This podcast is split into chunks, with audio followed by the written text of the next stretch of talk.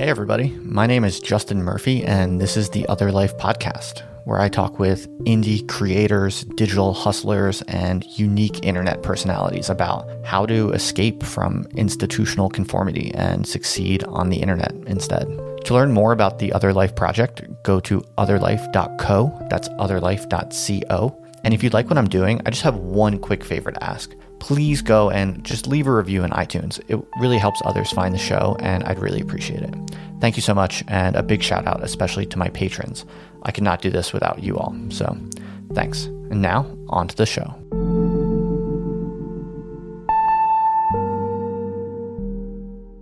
We're going to have hopefully a very interesting and I think quite timely discussion around technology and particularly escape from the technological enslavement, to use a word that I don't think is at all exaggerating, that I think a lot of people are increasingly suffering from. Uh, you know, right now with the election, I don't know what your Twitter timeline looks like, but as far as I can tell, people's minds are being rotted to increasing degrees, uh, to to a degree that I worry about for myself, even as someone who sees himself as relatively detached and relatively mentally balanced. Even I find myself getting sucked into a degree uh, that that frightens me, uh, both epistemologically, the things I find myself able to believe nowadays, uh, and then I sometimes have to pull back and pinch myself and and and really reflect on how captured I am sometimes by by these screens that we get glued to.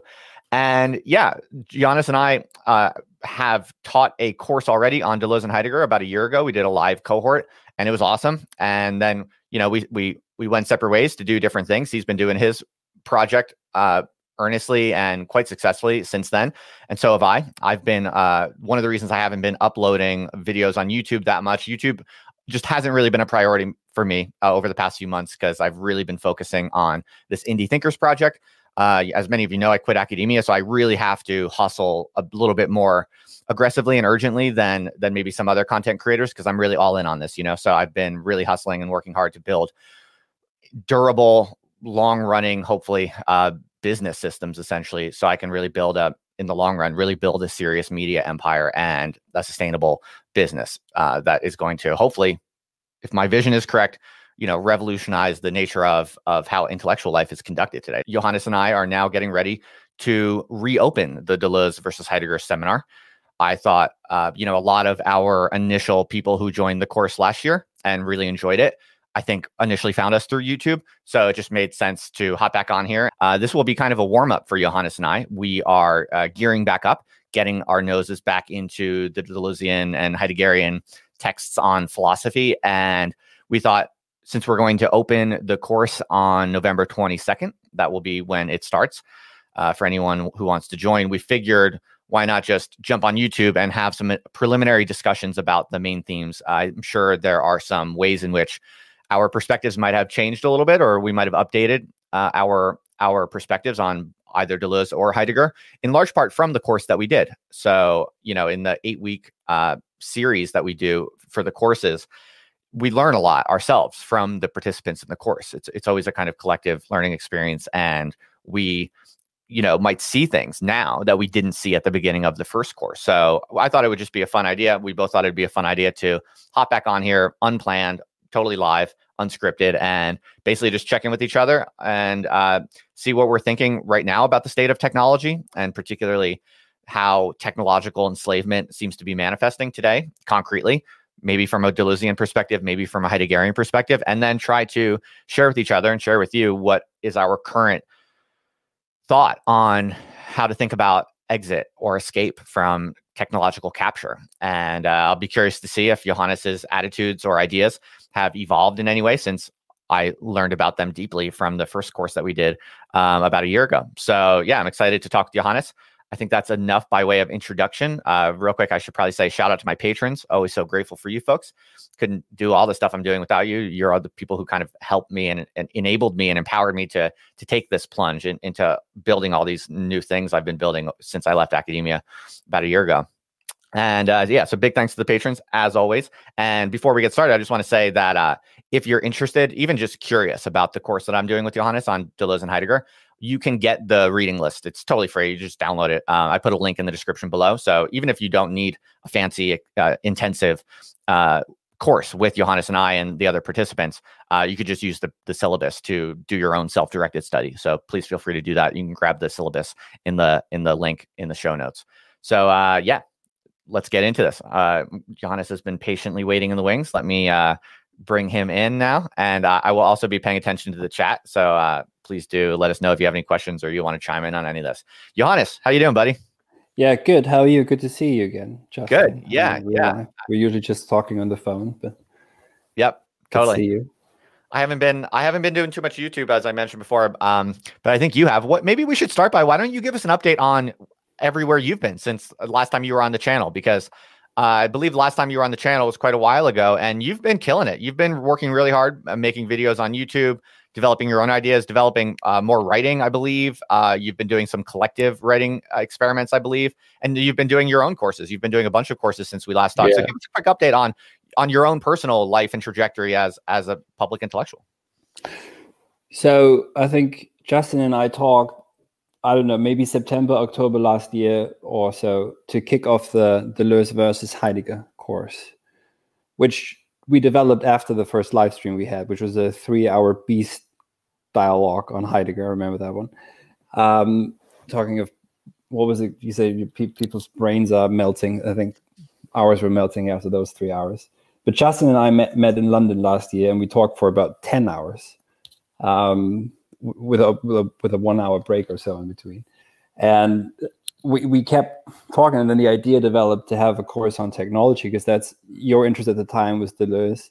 My I've written a PhD on Heidegger, um, and technology is one of the three. Heidegger is one of the philosophers of technology, obviously, uh, one of the first to to point out that perhaps there's something uncanny or weird about technology that there isn't a straight continuation from a hammer to a nuclear bomb or to cybernetics, which at the time, um, when he raised the issues in the late 40s, early 50s, um, publicly, and he did so, by the way, publicly with engineers and teachers and actually not two philosophers. So that's very interesting. I think it's also very relevant to mention this that Heidegger makes these points uh, and, and raises these issues with people who actually work in technology, who, who have to deal with um, what what these new powers um, give us, make possible, and also uh, what kind of destructive forces they are have. So, but to come back to the, we developed the course over the over the fall of 2019,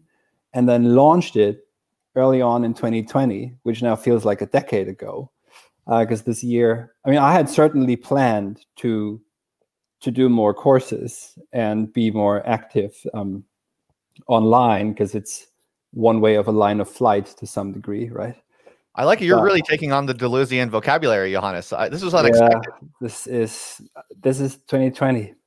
I don't know what's happening, but I made a video early on in, during the the COVID crisis in April where I, I made a spontaneous live stream, which is on my channel. I think it's actually entitled the Deleuzian virus.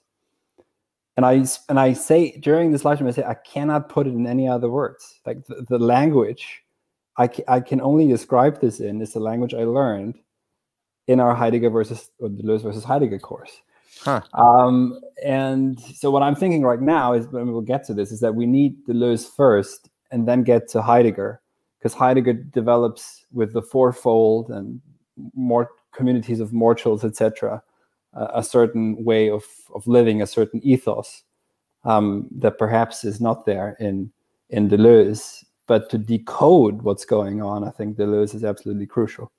But what happened afterwards? So these back then, um, this was a, I think for both of us, it was a, you know, we, we tried something we didn't really know what would happen. I think it went quite well. Um, we had about 25 people or so in the seminars and after that i've been i've been teaching a course on idleness with dignity one on heidegger on death. So my, my book which is now coming out with springer my phd thesis was on death and heidegger and also technology and the thinking of the event and the fourfold and language poetic language etc um, i taught that and i just recently finished this week actually a course on on nietzsche and i did something that's completely insane.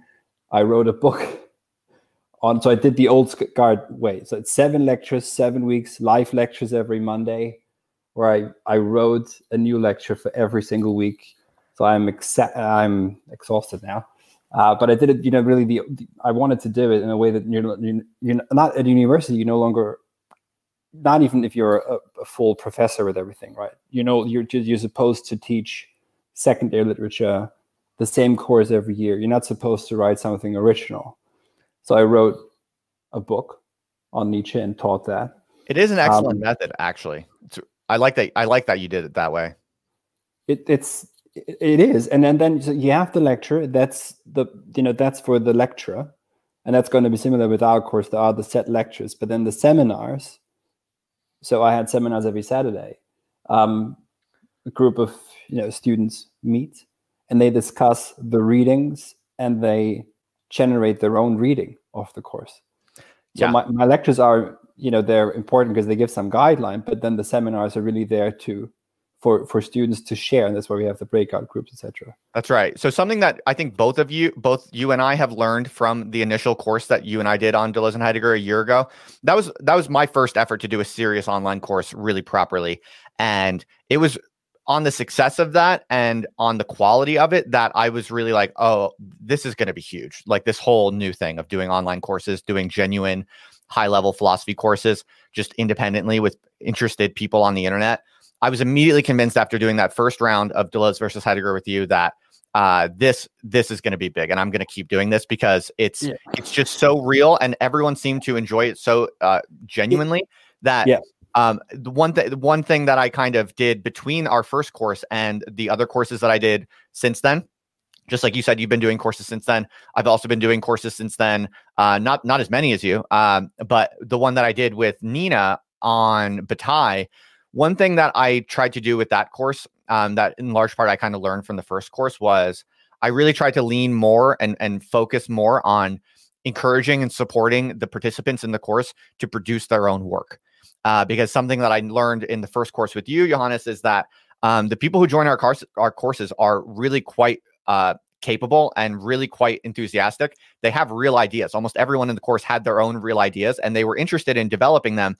And that's something that I'm really interested in doing more and more. And so for this second round of Deleuze versus Heidegger, um, since the year that's passed, I've built all of these structures that really give people way more um, support, essentially. And, and I can go into that if people ever want to, you know, ask me questions or whatever. But that's essentially what Indie Thinkers has been, and I've been building that full time pretty much since I launched uh, our first cohort of Deleuze versus Heidegger. And Indie Thinkers is pretty much all about these stru- different structures and systems that, by being a member of the course, you also get access to. And it's all about pretty much enabling you and empowering you to produce your own work better, faster, more effectively, and to actually even start building audiences around it. So to me, that's the most exciting kind of next step of this online course game that uh, people like you and I are uh, exploring as as philosophers or scientists or whatever the case might be.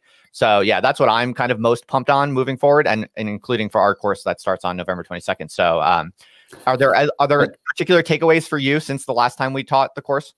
It's incredible. So there's a couple of people who um, took that course and I met them in the Deleuze Heidegger course, and they've been with me till the end. So they've taken every single course since. Oh wow! And um, what so what came out of the Idleness with Dignity course is that I invited them to give talks, the pro seminar, what we did also spontaneously.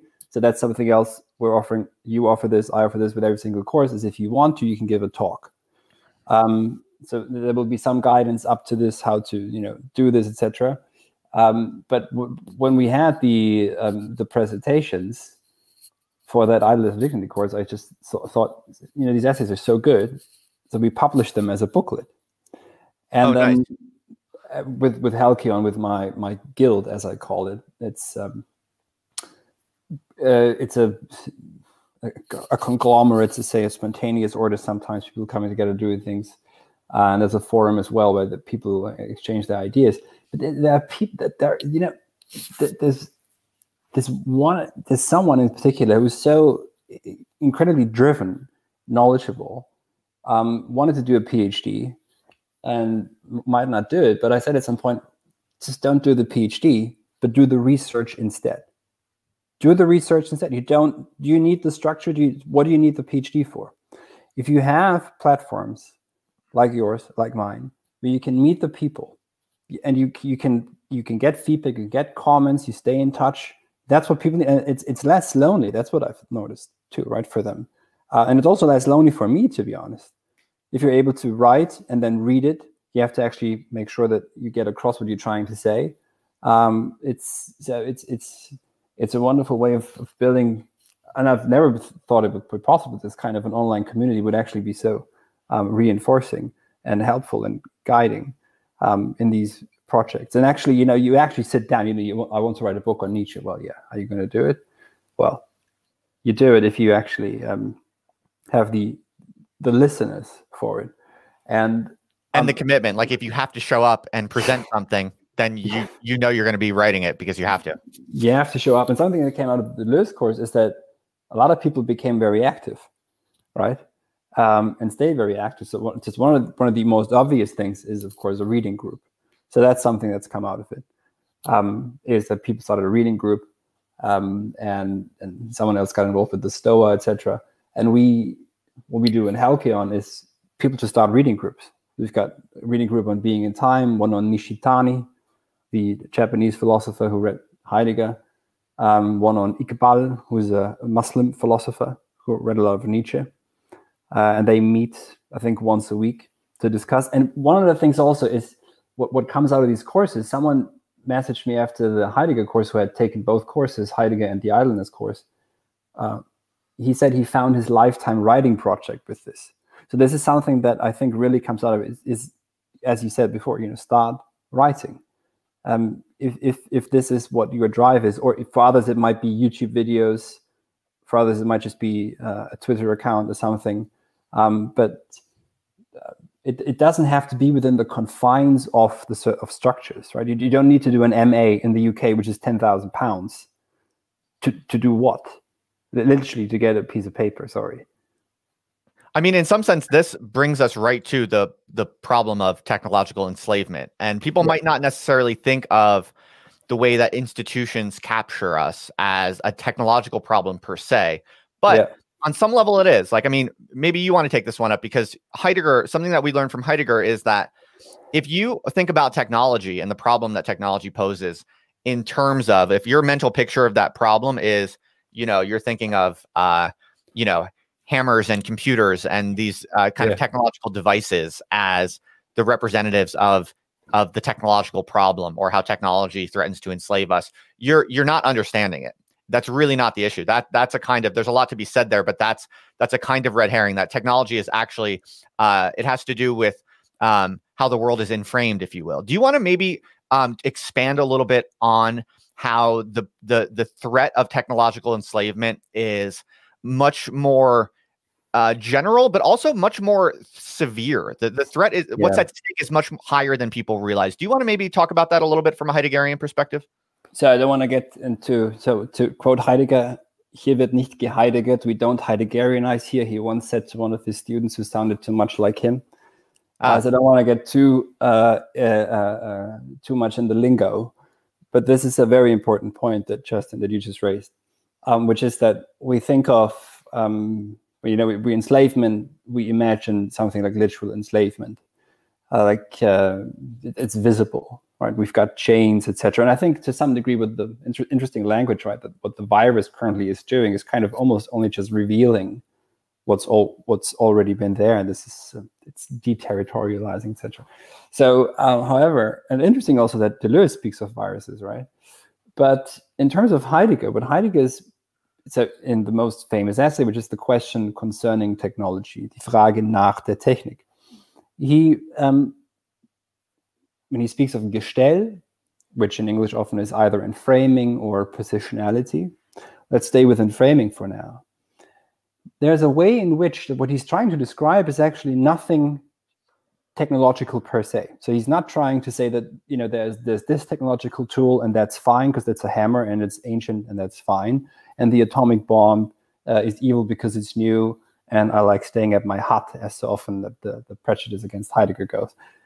He's trying to say much something much more subtle, much more profound, and unfortunately also much more dangerous, which is that the way in which the world or in his language, the way in which beings now appear, is always already and framed in su- such a way that everything stands ready as a standing reserve or, or standing resource, perhaps also, that's perfectly adjusted to its position and waiting, just waiting to be exploited. So that nothing is allowed to linger or arise or be, or come into its own in its own way. We don't let beings be. We don't let things be of their own accord. So his example is, for example, right, the, the Rhine. He says the, the Rhine is ordered to be a source of energy um, for uh, for the um, for the turbines of the uh, the water uh, electricity um, plant, and but the Rhine is also ordered at the same time by the industry of tourism to stand ready as an object of exploitation for enjoyment. The Rhine itself, however, is never showing itself, as it were. Right? It's everything's ordered, so it, it becomes very subtle. So it, it could even be, and, and now, however, it's become so massive that it's much it's, it's way easier to show. This one of the examples I I used sometimes, it, or I use sometimes, is the romantic weekend. So we can before when when, you know, when travel was still a thing, um, you could order a book, and it's a very weird example. and a bit silly, but you could book a romantic weekend, and that's you, you're formatting something before it occurs, right?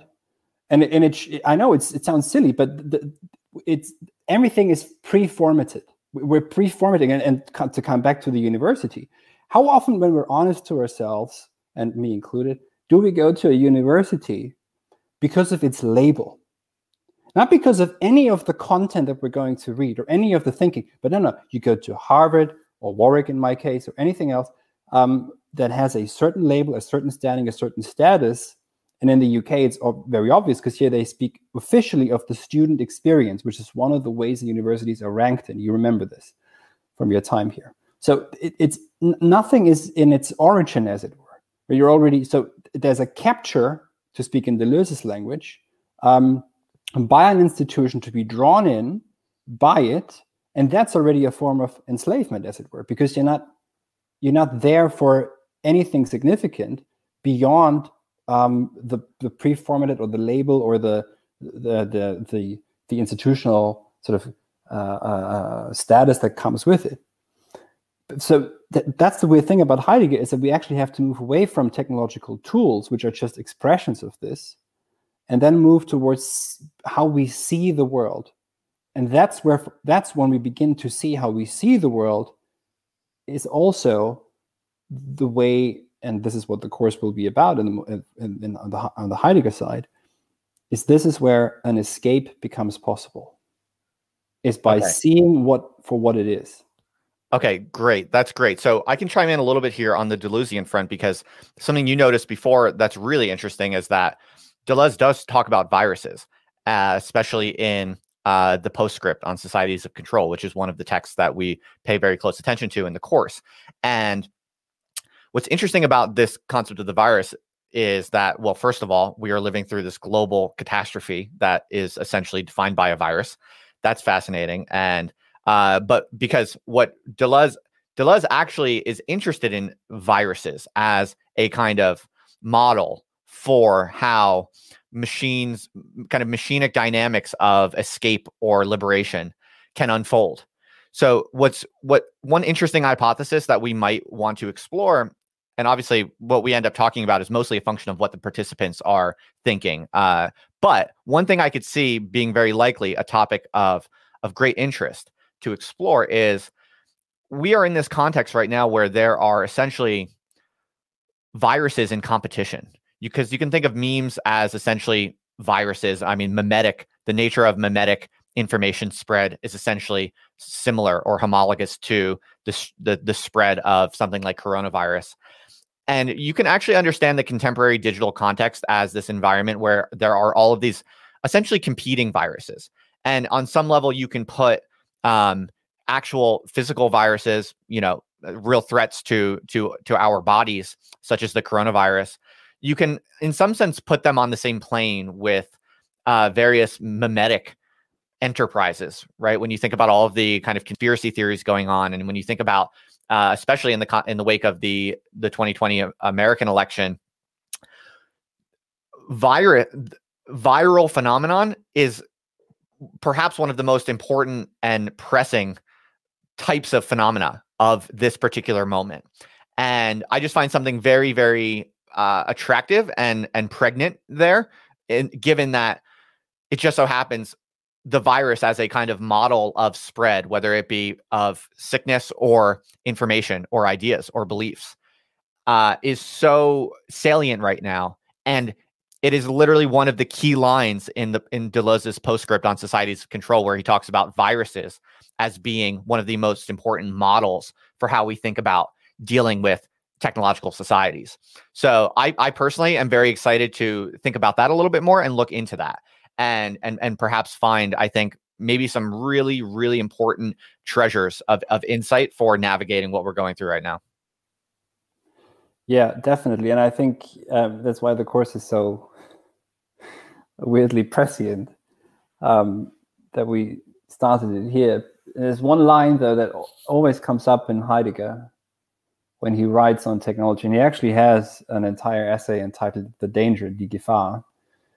And that one or actually two lines are from Hölderlin that he always comes back to, which I also quote in the lecture course. Wo die Gefahr ist, wächst das Rettende auch.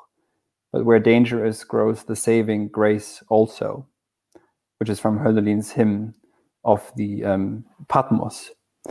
But one of the things I noticed when I listened again in preparation for this to one of your lectures on the machines of liberation, I think it was, the way in which, and this made me rethink because we we entitled the course the first time around Deleuze versus Heidegger, not Deleuze and Heidegger. And that was, I think, I want to know Heidegger's much better. But I think um, I think that now I really think, and I want to make say this again, is that perhaps Deleuze allows us to, because Deleuze writes much later, right? Heidegger already Heidegger speaks of cybernetics, etc. Uh, but for for Deleuze, it's already much clearer what this means and how this is extremely accelerating, maybe in ways that Heidegger couldn't even foresee. Um, so if anyone's interested, Heidegger speaks of uh, cybernetics in a text entitled "The End of Philosophy and the Task of Thinking." As he explicitly mentions the word Kybernetik cybernetics. And what's interesting is, is, is the notion of war in Deleuze, and you can say a bit about this. But for Heidegger, Heidegger is a Heraclitean. So Heraclitus, as he says, is always behind him when he writes. And Heraclitus said, "Polemos pater panton estin," um, which is Greek and means war is the father of everything. So it's not necessarily the state um, that wages war, but war, you could almost say this is simplifying it, but war is like a primordial process that's always ongoing. And and I think that's that's something I didn't really pick up on last time. And I think here is something that almost a university, right? Uh, that comes in where we can see. But what, then again, though, you know, war for Heraclitus always brings order. It, it brings hierarchy, etc. Maybe there's a difference here with with Deleuze, but where Heidegger and Deleuze, I think, are really quite near here is what how you pointed it out is that there is something about power, and Heidegger thinks about technology in terms of the will to will, a will that wills itself continuously, so that must will itself evermore at an ever greater expanse of power. And power is always wants more power but it is at the same time it requires such an immense focus to increase one's power the entire time that it's questionable whether this apparent increase in power is an actual increase in power and where perhaps within this there can be lines of flight opening up because as of necessity this is something you learn from heidegger any opening reveals a concealment if you think in terms of concealment also. So our focus, of course, always goes to that which is immediately there or seemingly immediately there and present. But in anything that discloses itself, there is concealment already active. And by focusing a bit more on what may be concealed, etc., that again opens up a way of escaping. Yeah, there. I mean, there's so much here. It's it's so it's so exhilarating. I, I am almost like falling out of my seat with ways that I could expand on what you just said. It's so rich. And what's interesting and exciting is that we we we really didn't even talk about any of these specific themes in the first course. Like this is all new. This is all new. Um, I think I think the the the task of um, excavating the sh- commonalities, but also divergences between Heidegger and Deleuze. I mean, we've only scratched the surface. It's it's so exhilarating because you know what else you got me thinking is that you you mentioned uh, Heraclitus. You might not, you may or may not know that uh, Deleuze cites Heraclitus quite a lot in the in the larger uh, course of his of his career. Not a ton in the books that we read for the course, although we can definitely bring in some some additional readings and some additional passages for sure. Um, and you were just talking about concealing and unconcealing, and one of Heraclitus's most interesting lines is this idea that nature loves to hide. I find that extremely enigmatic. And in fact, Nick Land, in his recent book on Bitcoin, which is really just quite uh, fascinating, uh, I think really important text actually, which still uh, remains quite underappreciated. But that's one of the main themes of that book about Bitcoin. Uh, this this idea that that nature loves to hide. I mean, first of all, what does that even mean? It's extremely uh, it's extremely enigmatic. But you see this a bit in uh, Deleuze and Heidegger. In Heidegger, perhaps it's a little bit more well known, right, because of this uh, concept of of concealing and unconcealing, um, and this kind of uh, perspective on truth that Heidegger has and is well known for. But you also see it manifest in Deleuze's philosophy, also. And I would summarize it something like as follows the standing reserve that you talk about, this kind of technological enframing that Heidegger discusses, where without even knowing it, we are being standardized and uh, and and made into a kind of object for exploitation to a degree that really threatens to possibly close off from us um, yeah. the the, uh, the the essence of of of true free human life. That we yeah. we really run the risk, according to Heidegger, we really run the run the risk of of losing access to something fundamental and primordial about what it what we even are as human beings. And so that's one of the things that's at stake for Heidegger. And what's interesting about Deleuze's approach to technology is that you see a very similar concern. Deleuze is equally interested in and concerned by this threat, I believe.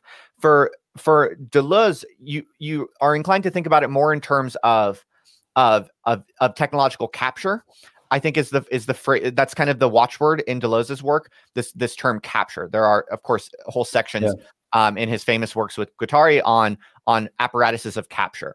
So what he's interested though in is essentially what we're talking about with this threat of enframing and becoming standing reserve, according to Heidegger. And for Deleuze, I think similarly um, as it is for for Heidegger, although quite different for sure. We don't want to we don't want to overly conflate things. The essence of of Deleuze's wager about how to escape this kind of what Heidegger would call enframing or this this threat of becoming pure standing reserve. For Deleuze, there is also this strategy of hiding, but not hiding. It's very peculiar. It needs it needs to be developed and worked out. Um, it's it's quite fascinating. It's a, it's about as enigmatic as the Heraclitean slogan that that nature loves to hide. So I mean, I could, I could, I could lecture on this for, but I don't want to make this, uh, I don't, I don't want to, you know, make this boring for you. So uh, no, why don't no. you pick up on that, and then I can, I can go also again. So Heraclitus says in ancient Greek, he says, "Physis dai phile." A very, very specific translation would be physis, which we sometimes translate as nature, likes to hide herself, but in not herself as an object, but in something else. It's a medial grammatical form. So it's not just nature likes to hide herself, but nature likes to hide herself in something else. It never actually shows up. You never, you, know, you don't see it fully. It's in something else, as it were.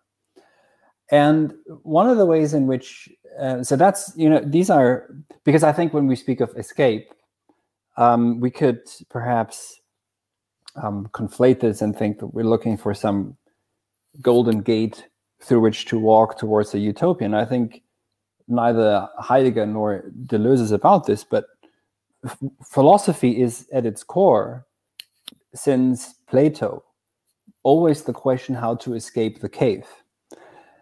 And what's strange about the cave is when you read the cave allegory or analogy, depending how you think of it, it it you, when we no one stays outside the cave.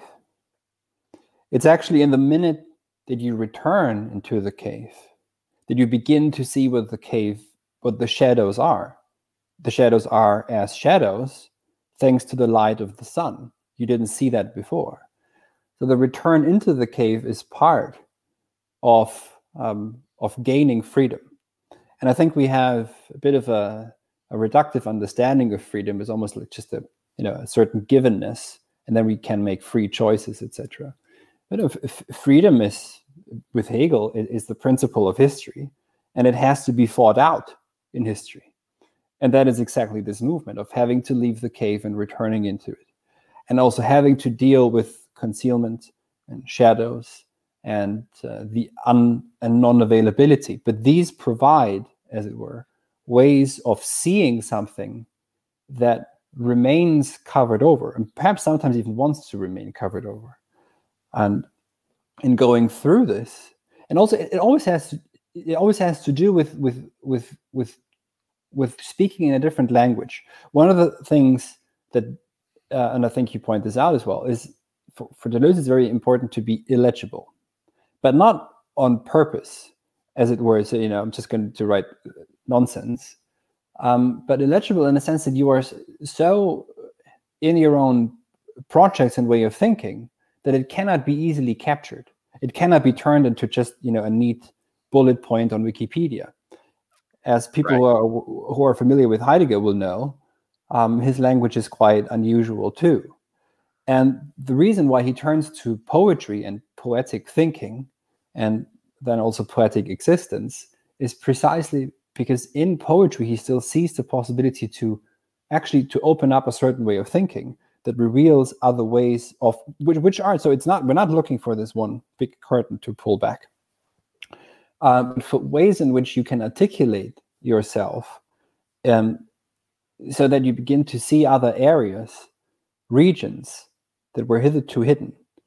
And then another way of existing becomes uh, slowly possible. And there's a nice, I'm going to stop here. There's a nice, uh, very interesting uh, uh old English uh, uh, idiom, a proverb, which is after word comes weird. Interesting. That was brilliant. I want to pick up on one of the things you said, which is this idea of illegibility in Deleuze or imperceptibility in Deleuze, because though I mean the way that I would explain to people the the basic gist of the Deleuzean philosophy of escape or or the Deleuzean philosophy of exit from technological enslavement is something like as follows. Because apparatuses of capture are constantly trying to standardize us and integrate us into the coordinates of that machine, what one might even call the mega machine, which is a word from Lewis Mumford, who Deleuze is quite fond of and cites quite a lot. The mega machine is constantly trying to turn us into what Heidegger would call standing reserve. And that's through a process of making us legible. So we yeah. might think one thing and we might say one thing, and the mega machine will will twist that a little bit to make it fit the system, essentially, to make yeah. it legible. So we might actually be trying to get at something quite original, something truly novel, something that maybe the world has never heard before. But as soon as you put that word out into the mega machine, the apparatuses of capture, it's going to pervert that and twist it into whatever within its grids of legibility makes the most sense for its own operation. So your ideas, your energy, your whatever you're trying to create or bring into the world is constantly being twisted and seduced and and morphed and kind of sucked in by the mega machine. And I would say the telltale signs of that are essentially what we think of as capitalistic kind of incentive pressures, right? Um, when you put an idea out into the world, right, you are, if it's of any interest to anyone, you're immediately confronted with essentially temptations and seductions uh, to to perhaps not go straight down that line of flight that you're really interested in, which you're which actually makes your ideas interesting and unique and worthwhile, but actually turn that line of flight a little bit to make it fit in a little bit better with the coordinates that are legible to this mega machine, uh, to use Lewis Mumford's phrase, but what we might also say this will to will in the Heideggerian phrase. So we are constantly being sucked into this will to will um, and tempted away from our true lines of flight. And so the real question when it comes to escaping technology in the Deleuzian register is how to stay on that line of flight without getting sucked into the to the mega machine, to the to the apparatuses of capture. And I think his essential teaching, if I had to boil it down, you know, in a very uh, kind of simplistic, cartoonish way, the essential teaching is to essentially go so far off the grid of legibility, kind of start in a way that is, uh, in principle, so illegible to the standard kind of operating procedures that the mega machine can't even get its hooks in, essentially. And then it becomes a question of what are the conditions required for independent thinkers or creators and because this is ultimately about creativity and i think this is something we should also talk on before we before we wrap this up at some point today because for both heidegger and deleuze they both seem to believe that the the avenue for escaping technological enslavement has something to do with art with whether it's poetic existence in the Heideggerian register or novelty and creativity in the Deleuzian register. So we should talk about that a little bit more. But basically, the, the real question for us as philosophers and you know for the types of people who are interested in these questions not as an abstract academic exercise but i assume the people listening to my content and your content like we're all just actually thinking people trying to solve real problems that confront us. And we feel and we see the problems and the threats of technological enslavement every day. We feel it as a threat to our actual livelihood as thinking free human beings. And so when it when you think about it in that way where it's not just an academic exercise it becomes a question of what specifically do we need to do? What types of conditions do we need in place? Do, do we need to cultivate to allow our thought and our creativity to be sufficiently off the grid of the kind of systemic uh, apparatus of captures grid of legibility? And I think that's something I, I could say much more on, but uh, you know, I want to leave it at that for now. Okay, yeah, so maybe we'll talk more at the launch event also about that on the 22nd. On the first day, sure, yeah. So um, maybe you can mention what this is like for people who don't know at some point. Um, but here, I mean, Heidegger ends his so there's many essays by him and and, and texts on technology, but the, the most notorious one is the question concerning technology. And here he says the word Technik in German, and also technology, of course, in, in English, or technics comes from the Greek word techne. And techne also means art. So Heidegger does see in, in techne also another way of disclosing the world that's more in line with a human ethos and not um, a world of machines. And something else that goes a bit beyond, maybe it's also in line with with Deleuze and Heidegger, but you know, and anything that that that happens. You know, I, mentioned at the other the first live stream we did this.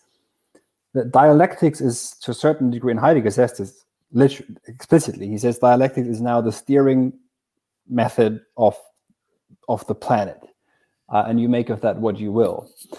But any any um,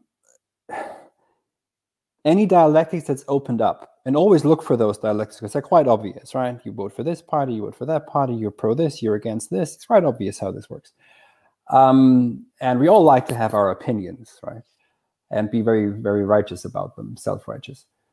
But every dialectic that's opened up purposefully opens up a myriad of dialectics that cannot be controlled.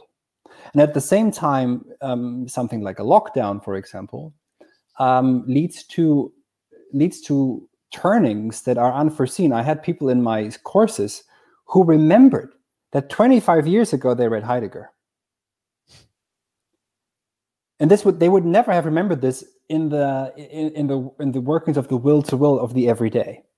But being at home, working from home, having weirdly more capture at home from work, right? Because you're more surveilled uh, right. at home, but at the same time, you're also at home with your kids and you begin to remember because there's a bit of a all of a sudden all of all of the, the much of the the enframing um, that we're living through uh, and that we have to face every day, we just leave the house, that collapsed. Um, and it's not probably possible to keep up this level of machinery um, only in the digital. And it it it helped people, and I've seen it this year, to remember, to come back to themselves to a certain degree. So you have here, I'm trying to give maybe a strange example, but you had here at, at once sort of a, an increase in in capture and surveillance at home, but at the same time there was something else opening up, and it's always that which is unexpected. You don't don't lean into that where where all the rage is going right now, right? This guy won, this guy lost, etc. I'm for I'm pro this, I'm against this. It's all the rage is pouring into this. No, lean into that where it actually you yourself right now is you're being pulled towards really, right? And this is probably something else entirely. Um, and it might be writing something as simple as a one-line, two-line poem. I mean, sorry, or but it, it's it's more now than ever before about becoming creative. Nietzsche says this also, right? It's it's the artist that will that's closest to the free spirit that's closest to the Übermensch, uh, to this other new arrival of a new human being, uh, or a new time, um, and I think the the it's and also the, the more something you know the more control there is and the more algorithmic control the greater the outliers. Like any mathematician can tell you that how the more you could the more you set up for control actually the the weirder the the results are that are skewed. That's uh, right that's right. The more volatile the system as a whole becomes the more you try to impose control. That's right. Yeah.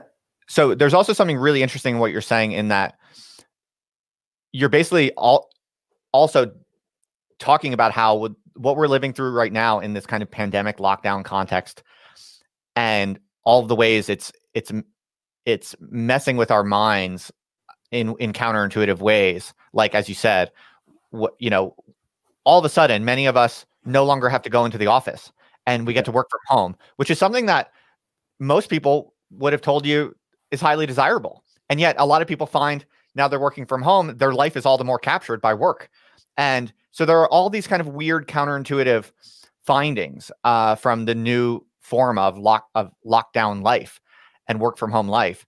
But it's it seems to be a embodiment of this idea that in the supreme danger is the saving power also because it's like as our systems and our societies become increasingly controlled by kind of top down technological rationalities like okay there's a global pandemic we need to act at a central level to make sure people don't go to work that people don't you know go out in public without wearing a mask right everyone has to wear a mask these these sort of um, requisite centralized control structures that are arising to deal with increasing global threats uh, that have this kind of viral nature is at the same time making us realize the stakes of what's what's really involved here. It's making us so it's like as control gets worse, we become more aware and we become more conscious of how these overarching systems actually impose control on us.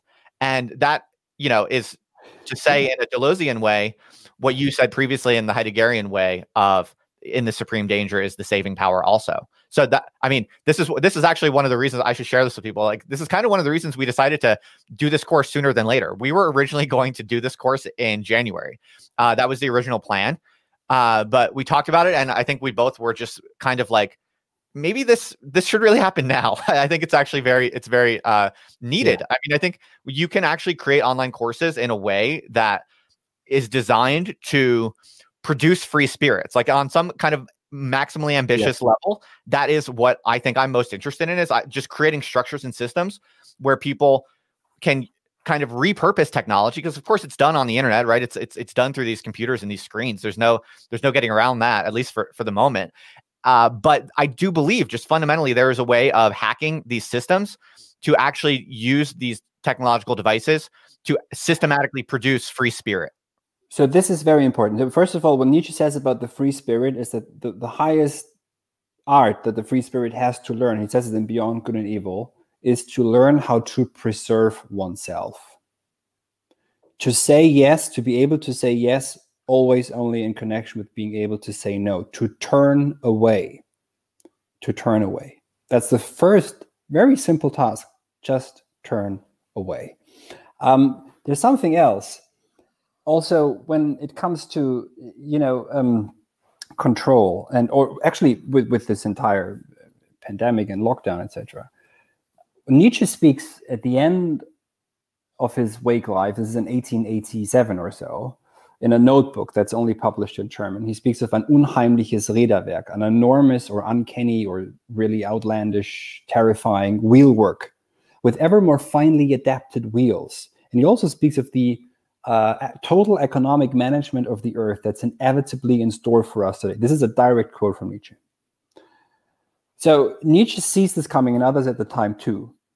And someone like Heidegger uh, sees the total enframing of the world and a, and a, complete incapacity to have any original experience, almost, almost right? Nearly, almost. it's always just ever almost. But first, you have to point to it. But now, I think it's it's becoming visible. It's it's getting it's becoming obvious. So here's what's strange, right? You could almost put this in biblical terms. When the serpent moves, it has to show itself. So um, once control becomes really visible, it, it, it, it is it, it must show itself. And once it shows itself, though, it's already moving. So the reason why Heidegger can see the Gestell, this total setting, artificial setting up of the world, which then uh, someone like Baudrillard will call the, the simulacrum, etc. Right?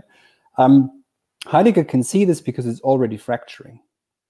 I believe that this is what's, and this is why he then goes into the fourfold and says there is another possibility of world of mortals and earth, sky and divinities, which is also possible, which is possible at the same time though. So it's not a promised utopia at the end of a of a road. It's something that can occur now, and it's um, and it's it, it, but it has to do with how we respond to it and how we comport ourselves in what currently is.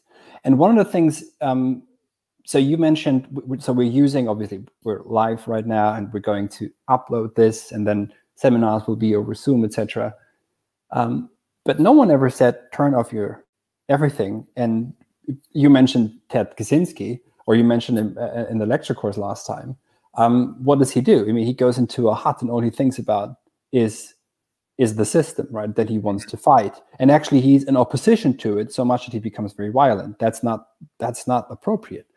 Um, but in, instead, um, look, a very personal example. If and for you, I'm not going to speak for you, but it's probably similar because you were in academia. Um, to do this so we're always so when you people don't know this, but when you apply for an academic position, even in philosophy, you're the victim of numbers. You're a victim. You're made a victim of of impact factors, right? So you have to publish papers which are completely legible, which everybody already agrees with. So literally, when you want to get published in a so-called really high standard journal, here's how to do. So anyone who wants to do this, here's the trick. Write the following. Say, let's say it's on Immanuel Kant Kant says this on the one hand, on the other hand, but also.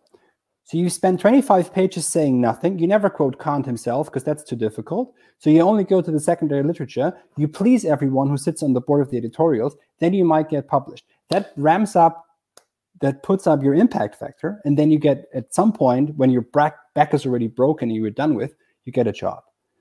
So you've completely killed yourself for absolutely nothing um, and you've made yourself a victim of these of of, of all these par- parameters that you're not even in charge of or you do something what justin does or what i do and you're still of course operating within the same with the same technologies but you're taking more charge. You're taking actually you take action because you build your own structures um, and you're not completely victimized by any kind of impact factors or numbers etc because it's yeah. just literally about tr- building something for your own um, and that that mushrooms right necessarily. Yeah, absolutely well mushrooms that's an interesting that's an interesting phrase you just used because there's a kind of viral uh, model there uh, you yeah. know mushrooming is a kind of exponential takeoff that has something to do with viral so we can we can maybe return to that but Um, I loved everything you just said, and I completely agree. One thing I would only add is that I do believe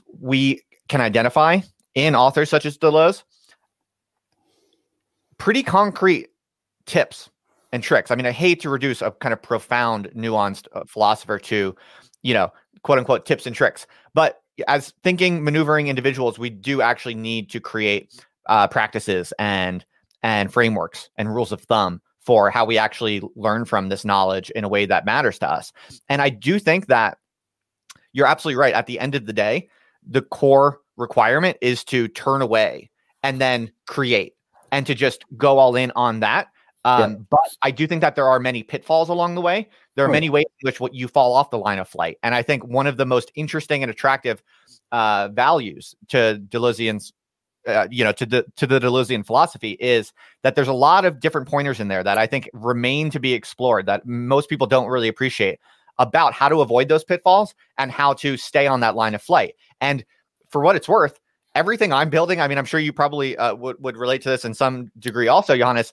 At the end of the day, everything I'm trying to build in terms of structures and systems on the internet is trying to follow through and actually creating the systems that can reliably produce free spirits on their own lines of flight and to, to, to use the tactics that we know kind of work and to systematically try to avoid the pitfalls that we know are always threatening. And I do think there is a bit of a social science to that. I really do think you can do that. And I see the world right now as this kind of race between those who are trying to build systems to produce free spirits racing against the apparatuses of control. And and in some ways both are accelerating and both are competing and the question is who's going to be able to create the superior viruses that that are able to um, comp- outcompete the others. I think. And um, just very briefly, in the related topic, there will be naysayers to any of this, right? Who say all you do is just you create another, you know, you just become enslaved by another machine that you're building, etc. Right. I, well, no. no, because absolutely not. I mean, f- first, you know, build something comparable, and then we talk. Um, second, it's I, I guarantee this from my own experience, and also just writing the course. I remember emailing this to you saying, you know, this is exhilarating because I'm just now writing myself free. I had just written a book on Heidegger, and you have to write it in a certain way. You still get to say more or less what it is you want to say, but you have to phrase it in a certain way that it's publishable. And this process just of writing, getting into this uh, atmosphere almost of writing in a way that it this is what I need to say now, so that I have said it.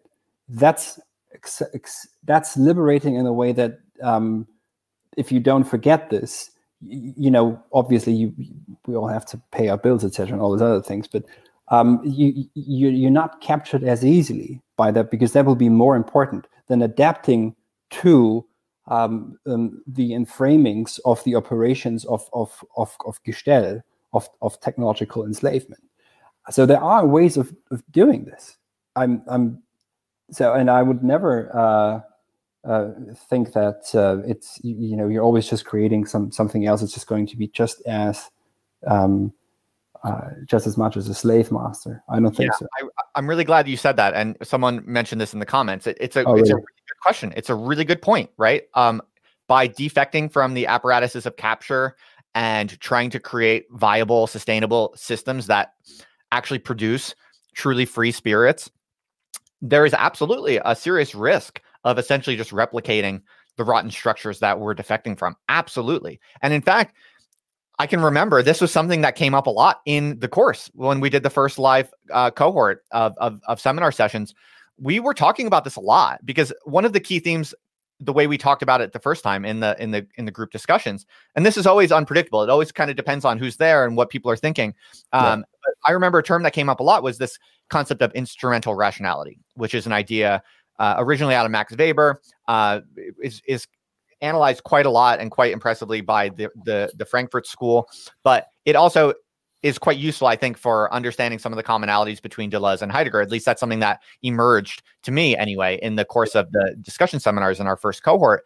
Yeah. And Um, so we talked a lot about this, how instrumental rationality is essentially one of the watchwords for what enslaves us and and and how we're constantly being kind of seduced into into structures that uh, come to oppress us. And one of the things we I remember us talking as a group, it was fascinating. At the very end, we kind of really confronted as a group. We were like, well, what does it mean for a course like this, right? Because we build the, you know, you and I built this structure on the internet. It's a technological structure. We charge money for it to operate.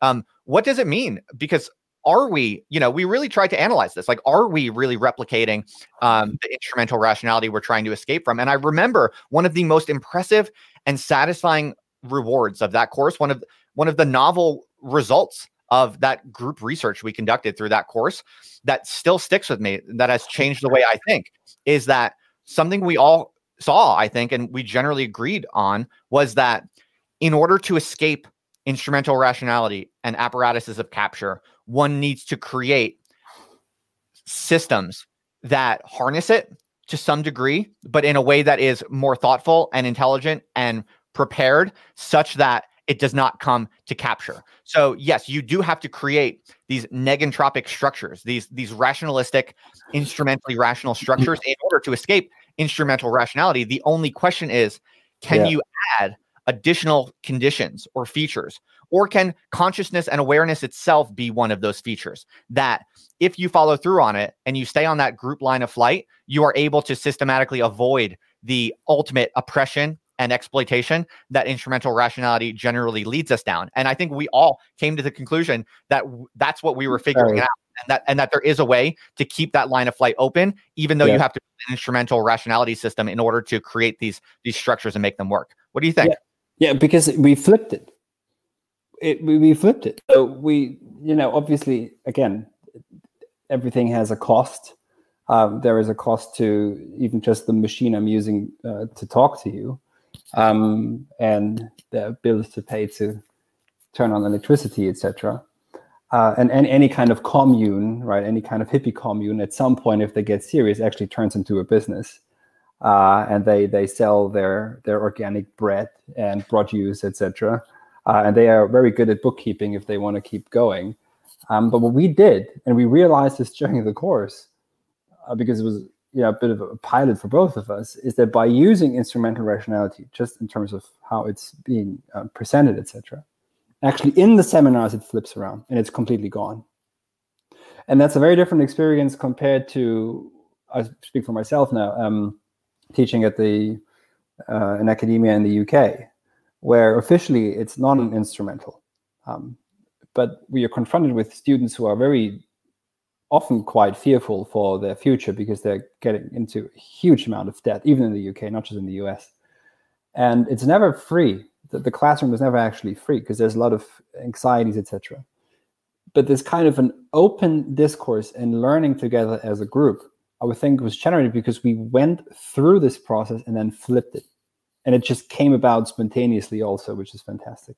So I think, we, yeah. I remember one of the insights that came up in that discussion as a group was that one of the things that I think made a that, that is required to build this kind of instrumentally rational system sufficiently that it works and it operates and it actually does yeah. um, deliver what it intends to deliver to, to build any system that that functions properly and stands up like a bridge stands up and delivers what it's supposed to deliver requires a certain amount of instrumental rationality but if yeah. i recall correctly one of the most interesting insights i got from that discussion was I think one of the key conditions that makes a creative project uh, able to escape at the end of the day the problems or the threats of instrumental rationality that allows you to exit instrumental rationality perhaps at the end as you were. Perhaps it's a system that you kind of go through in a somewhat instrumentally rational way but the point or the goal is to when it when it outputs you of the system when you leave the system um, your your your net amount of instrumental rationality oppression is decreased right? Something like that is my mental model of it.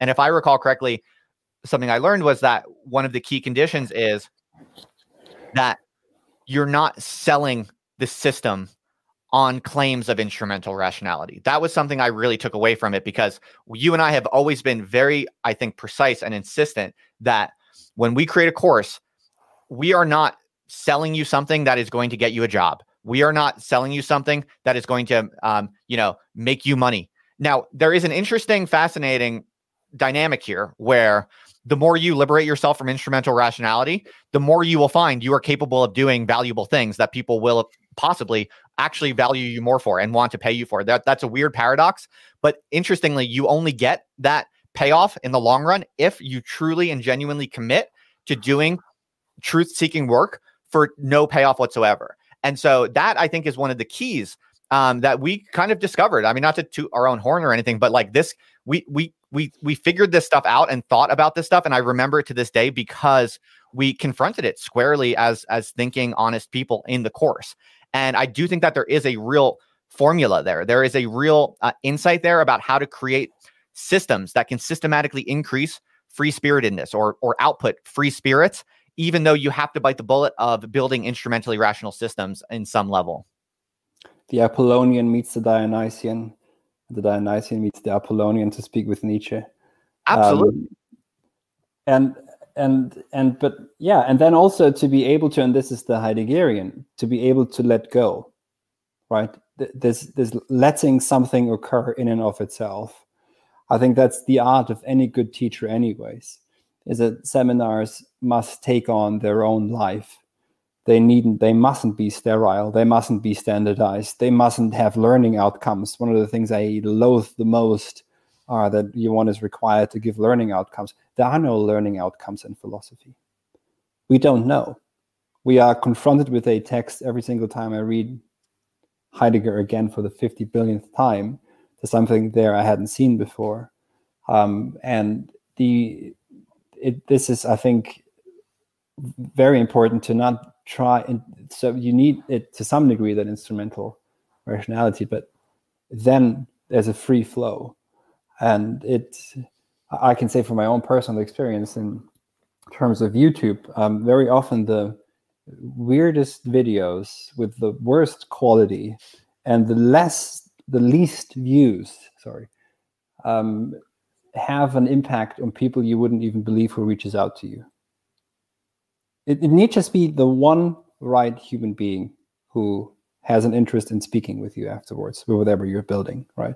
So it, it, it it's not about the numbers. It's not about ramping up get billions of views etc it's about something else. It's about creating and this is that's what's exhilarating about this. It's i don't want to sound like a cliche but i'm a musician too right? That there's nothing stopping me from making my own music every single day um, or to to to have these weird conversations with strange people all over the world that I would never have met um, without putting myself out there, from whom I'm learning and I'm grateful to uh, be acquainted with, and um, and it, it it's it, it's always the attempt to not try to be standardized but to break out. And you you have to cultivate. It's it's really it's a self cultivation project right? Self cultivation in what sense? In the sense that you always accelerate on that uh, which which enriches you as you go through it. Absolutely. And that is precisely what's at stake in the Deleuzian line of flight. In other words, you don't actually access that truly free creative plane that true art takes place on unless you are able to swerve away from the capture of instrumental rationality. And that's exactly what we're trying to model and understand better and really refine our understanding of the mechanics of that because there are real challenges involved. I mean, eh, there are people listening to this, I am sure, who have some kind of creative project, whether it be writing or they want to make videos or they want to do music or whatever. And they wake up in the morning and there is something that just blocks them from sitting down at the desk and doing the thing that they know they want to do. And that more often than not is essentially the apparatus of capture because what it is is you're often thinking, what are people going to think about this? And then you think to yourself, if I publish this video or I publish this song or I publish this blog post, well, first of all, maybe no one's going to read it. Chances are no one's going to read it. Maybe you don't have any audience yet, right? So it's instrumentally not rational for you to work on that piece of art. Okay. So yeah. out of the gate, you're blocked from doing anything. You're off the line of flight. You're not, you're, you're oppressed. You're captured because of in, because of that instrumental rational calculation. But then there are layers to this. That's not even the, the, the only hurdle, right? Because even if let's say you have a little bit of an audience, right? Um, so you know that someone's going to watch your video or someone's going to listen to your song or someone's going to read your blog post. Maybe even a hearty little number that is more than enough to motivate a creative person. Yep. Next, your consideration again, instrumental rationality is oh, but this isn't good enough. They're not going to like it. They're not going to, you know, give me accolades. They're not going to be impressed. My my social standing is not going to improve from this particular item. So therefore, I'm not going to post it. And so it's like there are layers to this capture through instrumental rationality. There are layers to how the apparatus yeah. of capture functions, and um, the line of flight or kind of poetic existence in the Heideggerian register is precisely about how to access that true plane of creativity where you're able to actually just create. Yeah, Gestell, right? This essence of technology enframing wants to appear as exclusive. That's that's it. That's uh, actually that's look look out for this. It wants to be exclusive. This is the only way. There's no alternative, etc. Um, and and that's also its weak. That that's where it fractures. And the the art is always in being playful right? Um, the, there's a wonderful line in a poem by Chesterton. Uh, I remember only this line where he says, "The world was very old indeed when you and I were young." And in a conversation with someone I had recently, this gentleman said, "Well, this is because we have forgotten our sense of play." And it's the playfulness aspect that's really high in Heidegger. And there's a question by Alice in the chat that I should see, which ties in with this. Um, Alice asks, how do I get into reading Deleuze and Heidegger with minimum knowledge about philosophy? Um, I will say this about Heidegger. The texts that we consider in the course are, in fact, um, they're quite meditative. So there will be passages where he goes into Aristotle and Plato, etc., and there will be weird Greek words. But I would read them, as so often with Heidegger. He always comes back. He's very slow because he remember, he gives these talks to laymen, not to philosophers. So very, and he gives very concrete examples too. And they put one in, um, again, a, a, a, realm, you could almost say, where something else begins to light. I mean, we've seen this, we saw this in the last course. There were people who had no prior knowledge of Heidegger uh, and then became ardent readers of Heidegger afterwards. Um, who, so I would so the texts we consider are not the you know the, the very technical uh, Heideggerian texts, but some that are really um, open to a playful engagement with a phenomenology of experiencing our epoch and trying. To, this is what Heidegger is always about. He's trying to make to show what it means to be. What does it mean to be human? That's his question. And also that's what what school really is supposed to be is essentially you know what yeah. plato calls serious play uh, essentially a, a, kind of cultivated leisure that's that's really what a true school from the founding of western civilization has always supposed to have been a place where people can come together and play with ideas but not in a way that's diminutive or childish or frivolous but to play like real adults and it's very important you bring in school because the word English word school comes from skole. That's right. Uh, which we tra- Greek, which we translate as leisure. Um, we could also perhaps say as idleness. And so, what what these uh, schools, respectively, that we're building, um, are are, I think, interestingly, more traditionally modeled on this uh, than than universities are today. That's right. Because there is no certificate. Um, there is there's no degree. There is simply the invitation to begin to think, and then also to to build and start. We had so many different people. We had we had a musician there. Remember, we had Alex, who was a music producer, um, and we had uh, Kevin, who's an artist, who uh, actually built a bit of an artwork that he showed us at the pro seminar after yeah, the lectures. Um, so it, it it's about learning how to to see the world for what it is, and by seeing it, that's how that's where escape is generated. Absolutely, that's right. And it's by design that we don't offer things like degrees or yeah. these trappings of instrumental rationality because to achieve that leisurely mature play that a true school or skole is supposed to be you have to go out of your way to evacuate the system of these instrumental trappings in a way. Uh, so it's very paradoxical. It's very ironic uh, and and kind of hard to hard to process at first. But basically, it's something like by creating systems where we can bring in p- other people interested in thinking about these things truly and honestly and deeply, where we try as hard as possible to not give them instrumentally rational results. The irony is that through this process, you can actually achieve the extraordinary value, perhaps is a word to use, um, which is a, a, little too close to instrumental rationality, but it's something like value that school was always intended to be in the first place and no longer is. Um, so there, there, there's a kind of dialectical paradox there where carving out instrumental rationality and kind of keeping it out, keeping it at bay as systematically as possible, um, somehow in this paradoxical fashion gets you the th- gets us all the things that we really want and need, but they're beyond instrumental rationality or something like that. Yeah, and it it, it in terms of Heidegger, it comes back to being really being learn, cultivating the um, capacity to see concealment and consider um, our concealments of our own.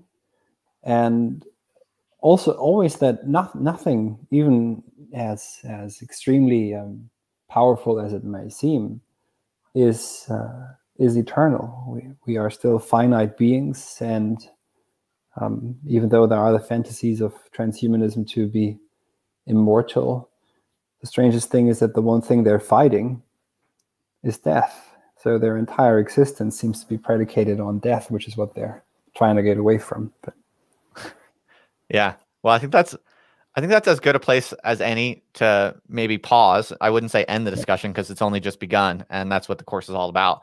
But uh, we are coming up on an hour and a half now, so um, I don't. I'm sure you're busy. I'm sure you have other things to do as well. Um, uh, are there are there any kind of final thoughts you wanted to get out there, or um, should I just basically remind people that uh, this is a major focus for us right now? We're launching the course on November 22nd will be the first date. Uh, I need, I still need to release some of the the exact details, but uh, that's the start date that will happen. And uh, yep. really, if you're if you're even just curious whether you're sure or not you want to join, whatever, it doesn't matter. You can just grab the syllabus from the link in the show notes and uh, have a look at the reading list. Use it for yourself if you want to. No obligation to actually join the course. Um, but yeah, if you're so if you're even curious, go grab the syllabus, and then I'll email you with more information after you uh, grab the syllabus. How that's going to work. Yeah, and just a word on the 22nd, that's going to be um, a, a, webinar for anyone who's who wants to join in. And then the course um, starts a week after. Yeah, that's um, right. The way I, this is the way I did it with Nina's course. It seemed to work really well. So basically, the on on November 22nd, we'll have what I generally call a kind of meet and greet or an orientation. That'll be the first day, the kickoff of the of the of the course, which will last about eight weeks in in all. We'll take a break for Christmas so people can spend time with their family and all of that. But uh, the first day on the November 22nd will be all the people who enroll in the course. Um, but also, if people are just on the fence, uh, they're more than welcome to join and get a sense of who's all gathered there and the types of people that they're going to be doing this pretty intensive eight week experience with. Um, the reason I do it that way is because I'm I'm I, am i am pretty confident that uh, people who come to the orientation are going to be quite pleasantly surprised by just the quality and the intensity of the other minds who who gather into these courses. I've been so pleased by it. So on that orientation, uh, pretty much anyone who's who, anyone who grabs the syllabus, anyone who I have on my email list will get an invite to that, um, and that'll kick things off, and it'll be awesome. I look forward to that. So I'll see everyone and you, Justin, in ten days. Yep, nice to see you, Johannes. Thanks for coming nice on the channel. And uh, yeah, if anyone has any questions, they can DM me or send me an email or whatever. Um, obviously, subscribe to my channel and click that little bell so you know when I go live and you don't miss it. Same for Johannes. I put a link to his YouTube channel in the show notes also. So go ahead and subscribe to him. All right. Yeah. If you need anything from us, you can contact us personally. We're always happy to talk. Otherwise, I hope to see you all uh, on the 22nd if you're interested in doing an intensive uh, Deleuze and Heidegger seminar on on philosophy of technology, develop your own ideas. And uh, yeah, I'll send out an email with some some details on the structure because uh, I have a few innovations that are going to make this course even better than the last one. And the last one was really quite uh, appreciated by all the people who took part of it. So I'm super pumped. Uh, Johannes, I'll talk to you soon. Yeah, thanks. Thank you all. Hey, everybody. Thanks for listening. If you like this episode, you should send it to a friend. Just email it to them or post it on your social networks, whatever. And to learn more about what we discussed in this podcast or to send me questions to address in future episodes, please just go to otherlife.co and you'll find everything there. There's actually a ton of cool stuff on there, so check it out if you haven't already. Thanks again, folks. I'll see you here next time.